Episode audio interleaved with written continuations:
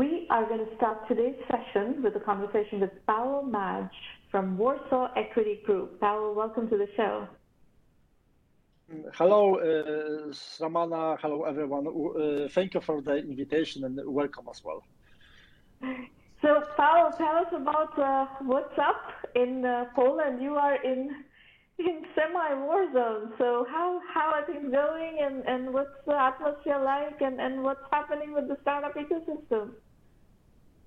Well, uh, on one hand, uh, uh, luckily uh, we don't see any war zone by ourselves. The war is uh, in Ukraine, which is our uh, neighbor country. Although we see the effects, we had just a huge wave of immigrants or yeah. coming from the Ukraine to Poland, especially women and children. They were fleeing for their safety. we already admitted almost five million immigrants just in the in the period of just few few weeks. So it was crazy actually, and the involvement of the Polish population, bringing everyone to their uh, under their roofs, uh, welcoming and helping them out. It was just incredible. So in just difficult times, it was very great to see the Polish population, Polish community, to coming together and helping our neighbors. So. Yeah. yeah. That's really heartwarming to see how well the Polish people have welcomed the Ukrainians. Well, but you know, probably our uh, uh, there were Ukrainians are our brothers, they are our neighbors, but also we share the same history and we have the same uh, worry regarding the safety. Also, look at the, our uh, shared history with the with the Russia, also as our neighbor. Yeah. So you know that there's a big, uh, actually, very. there's a lot of empathy in the population for their situation. Yeah, yeah, exactly. Yeah. So uh, let's talk about the startup situation and uh, talk about Warsaw Equity Group, your fund. What's what are the particulars of the fund? We're going to get into those details. Okay, so I guess I should start with a, a short pitch, a short introduction of, of the fund first. So uh, my name is Paweł Maj. I'm investment director of Warsaw Equity Group. Uh, uh, uh, my fund, we are a family office with headquarters in Warsaw, as the name implies.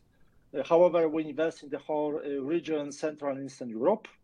Uh, we are a family office. we have 150 million dollars under management, and our focus are B2B startups, hardware and software, especially in um, automation and process improvements. Um, that are uh, that are headquartered that are located in, in Central Eastern Europe.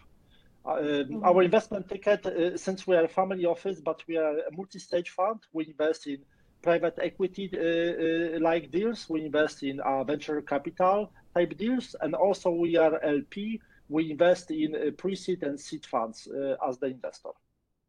But you invest directly into companies?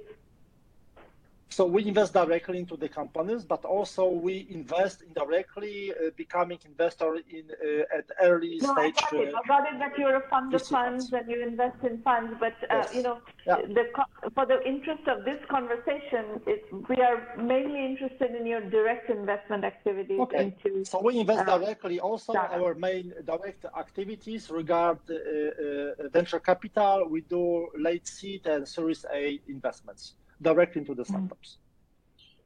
So let's uh, talk about what kind of uh, ticket size do you write when you do a seed investment or a Series A investment? What is your preferred ticket size? Our initial uh, investment is between one to five million dollars, and uh, uh, uh, we are able to invest additional up to five million in the follow-on rounds. So in total, including the first investments and the follow-ons, we are able to invest up to 10 million per per project per startup. Okay. So B2B, uh, one to five million, and with follow on another five potentially. Now, exactly. what um, uh, what do you want to see in a company that would give you comfort to write a one million dollar or upward of one million dollar check? What proof points do you need to see? Mm-hmm. Uh, uh, we uh, we are a later stage investor. So first of all, we expect that the companies are ready at a post product and post revenue stage. So we expect to see already um, a product, even if it's a, service or if it's a physical product or a, or a SaaS solution, we expect to be commercial ready. We expect to have the first revenues. We focus on startups that have at least $50,000 MRR, or in case of hardware, at least $50,000 uh, first margin uh, monthly. Uh, we expect to have already there's already like a complete core team, and we also expect the project, we like to see the project to be working, even if it's a niche, but the niche that we're able to grow the project at least 10, 20 times fold since our investment. Mm. Um, So there's a there's an interesting subtlety in post-revenue investment that I want to probe with you. Um, so, in a sense, the the stage that you're talking about is probably a little termed post-seed, pre-Series A, all the way to Series A, right? Yep. Now you want to see revenue, great. There are a few things that are in the pre-Series A, post-seed, pre-Series A stage that happens that I want to get your input on. So, you know the notion of repeatability, the notion of velocity. Companies do really well if they find a go-to-market strategy, the unit economics and everything that gives them velocity, that gives them a lot of repeatability. If it's an enterprise customer, if they're selling to enterprises, they want to figure out how to repeatably sell to lots of customers quickly, you know, with reasonable sales cycles. Um, am I reading you right in saying that these are things that you're okay with not being fully fleshed out and can be fleshed out after your investment comes in?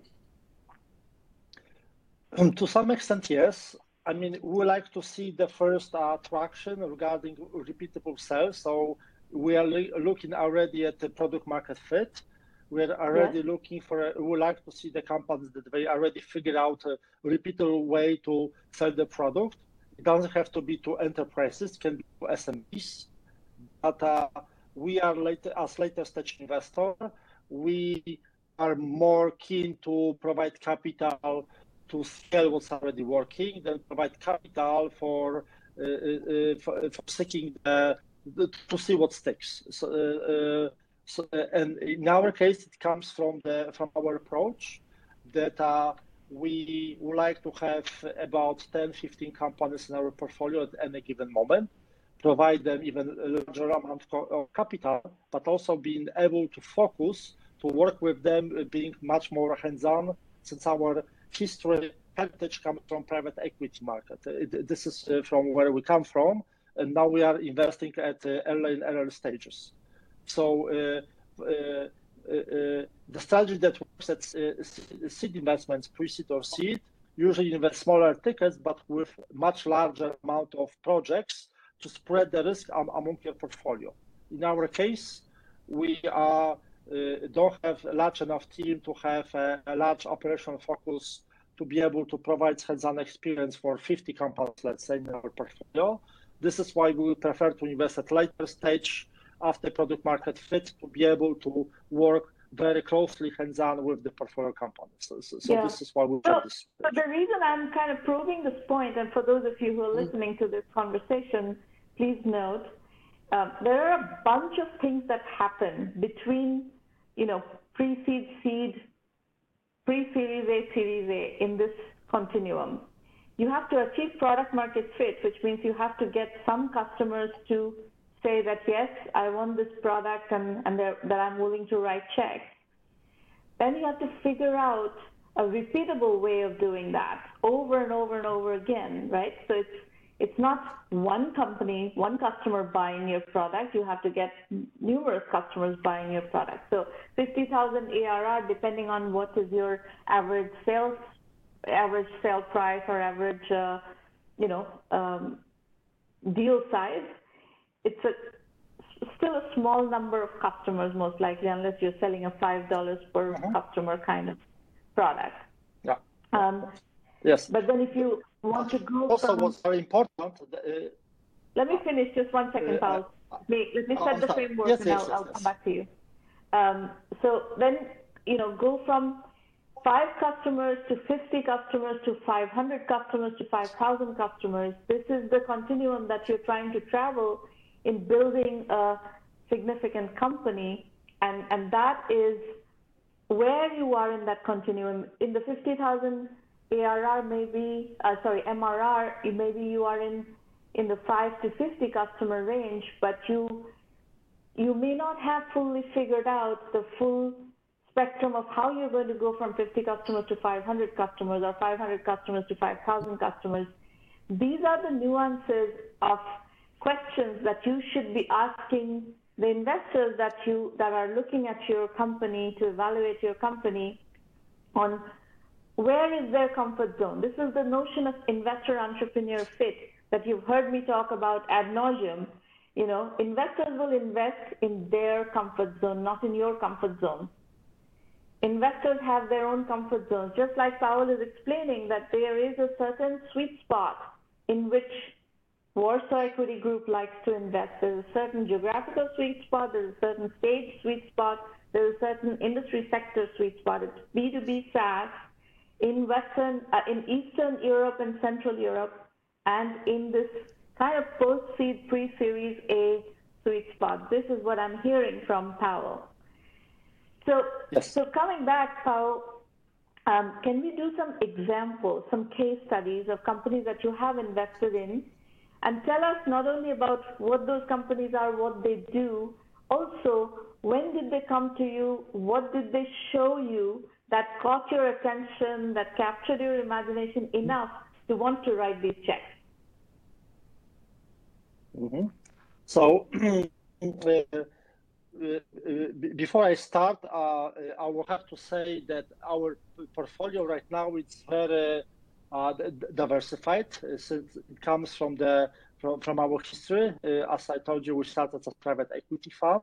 we're doing more like buyout deals, greenfield investments, also working with very traditional sectors.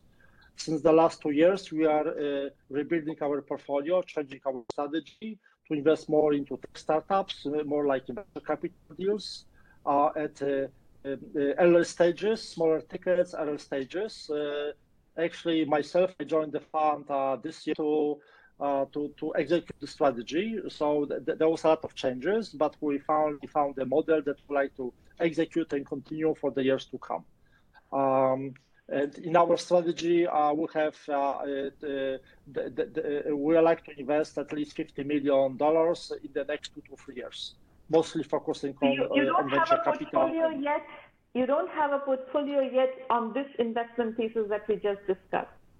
Well, we do, but we just started executing the, executing the strategy. So, for example, uh, this year we already uh, went through two, two investments. We conducted investments.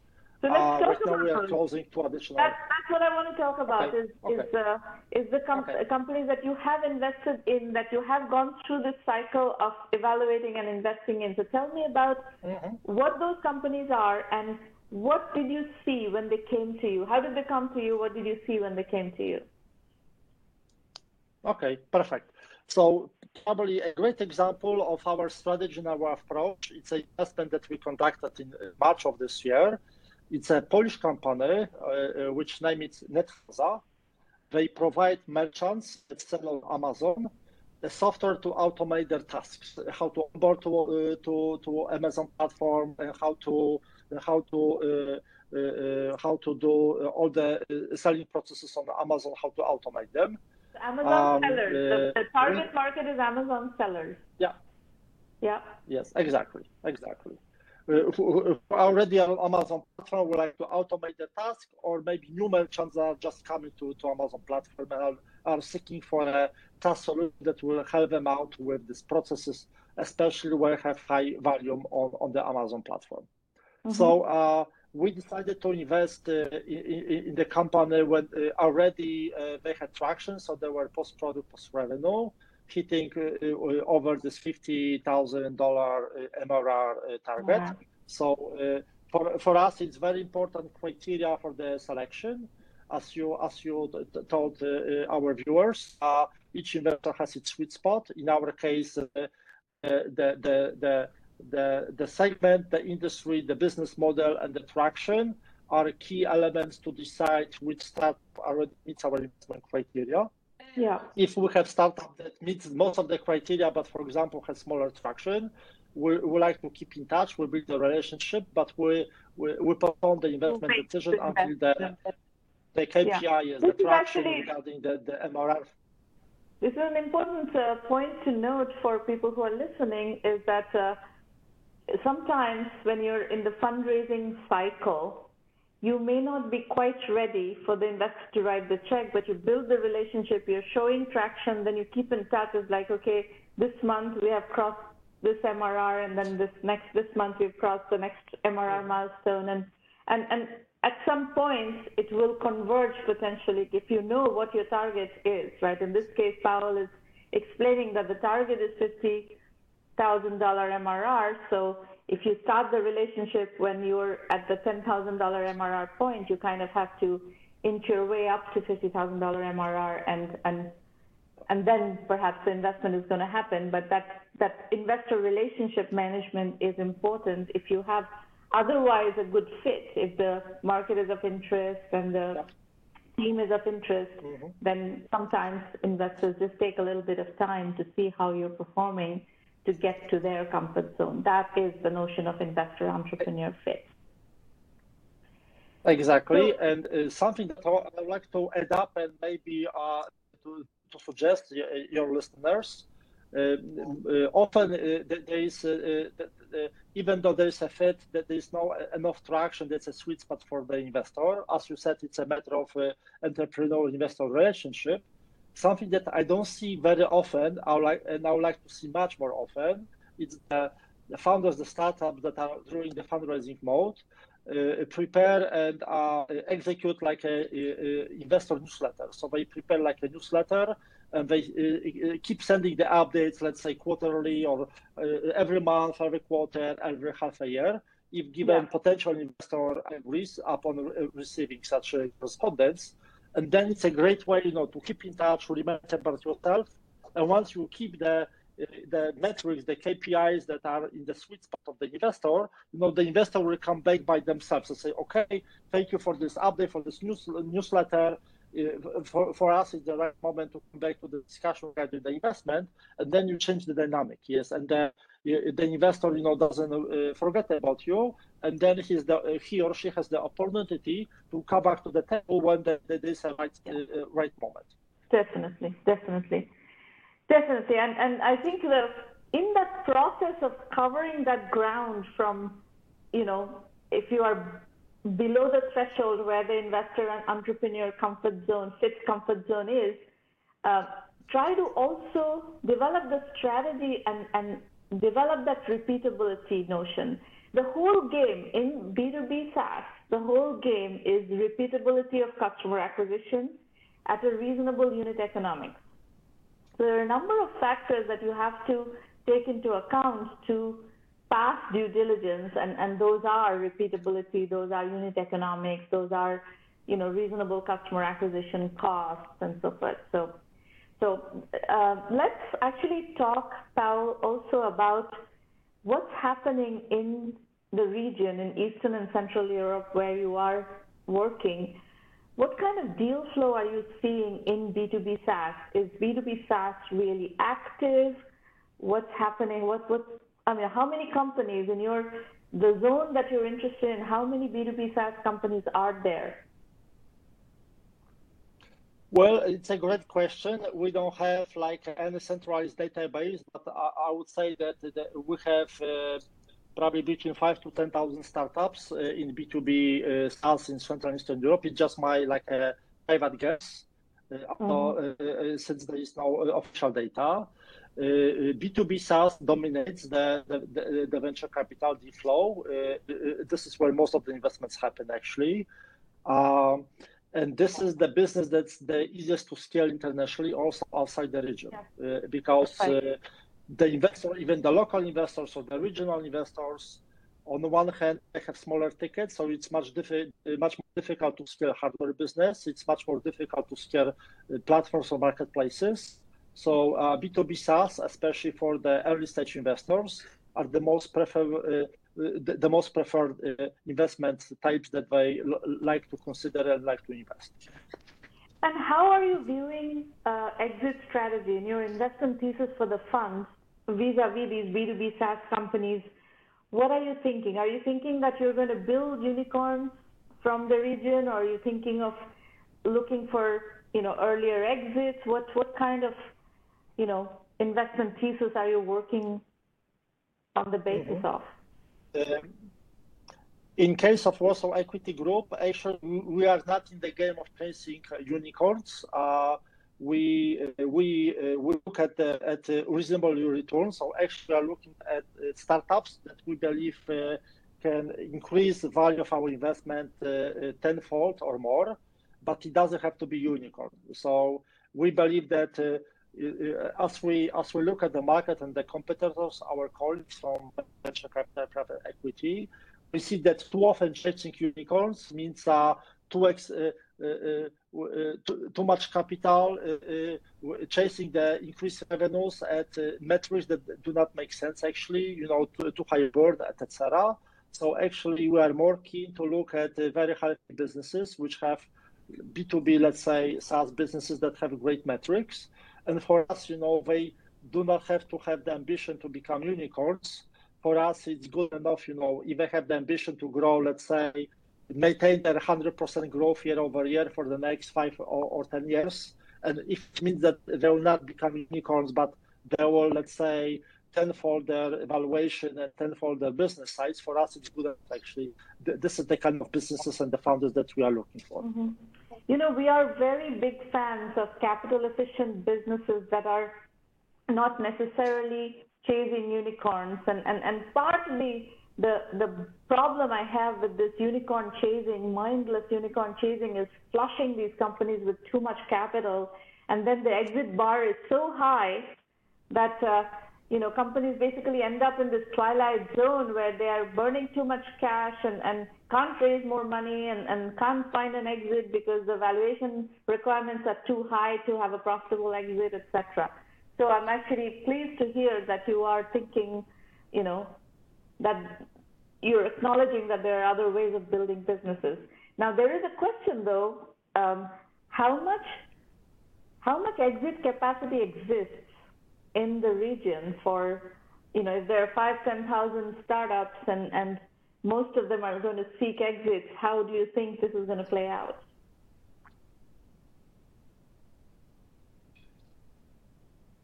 Uh-oh, did we lose the audio?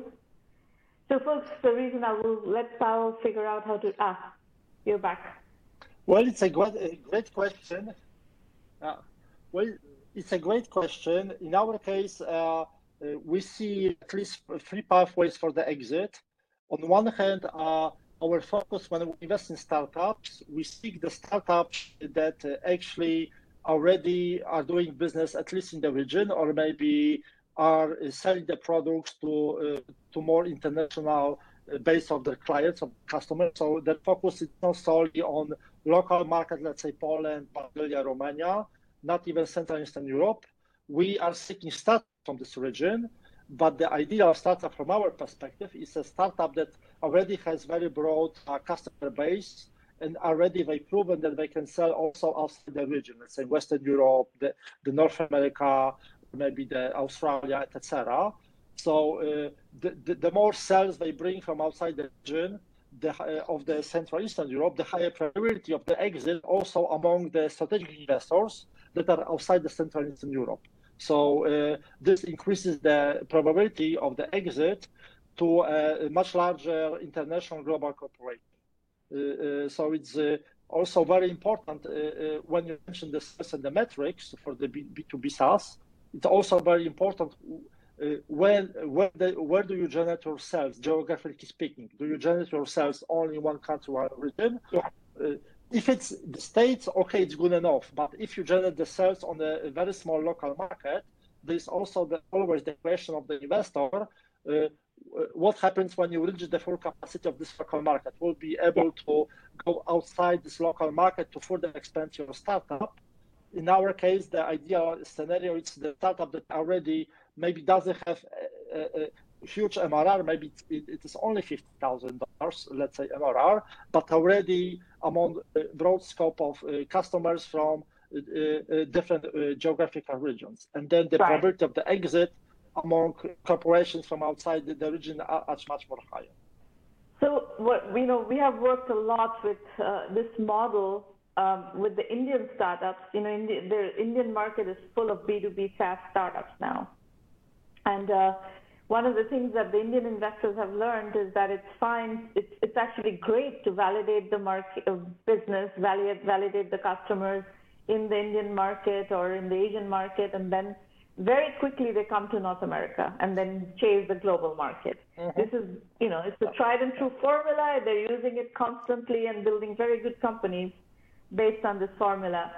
There is, um, nonetheless, I think you can imagine just in Central Europe and Eastern Europe, you have five to 10,000 B2B SaaS startups. India probably alone has, you know, that many and many more. Um, so the, the volume of B2B startups right now, SaaS startups, is very, very large. So the number of companies that are going to be trying to do this is, is very, very large. Um, so one one thing I would like to point out is that I think as this market matures, there are going to be private equity-led roll-ups, and some of the exit is going to be not into the strategics, but into these private equity roll-ups. And if you if you you, you talked about Amazon sellers, uh, that's a market where this is already happening. There are private equity roll-ups happening of Amazon brands that are getting some traction and then some private equity company comes in or they create an umbrella brand and under which they roll up a whole bunch of you know good brands that are scaling nicely. So i suspect that this is going to i don't suspect i predict this is going to happen in the b2b saas world as well. Do you agree? Mm-hmm. yes of course uh, we are the uh, well, we don't see it much in Central Eastern Europe yet. We see it in the in the more developed countries, Western Europe, the States.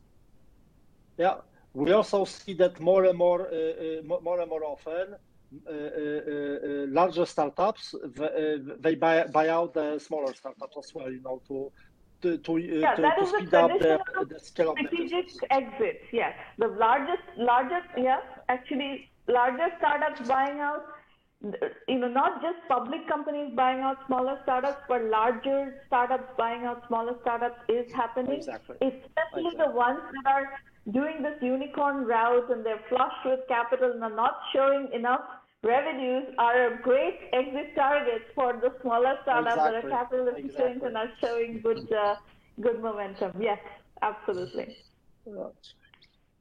So very good.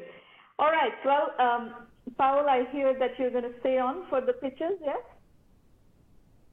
Yes. Okay. Yes, of course.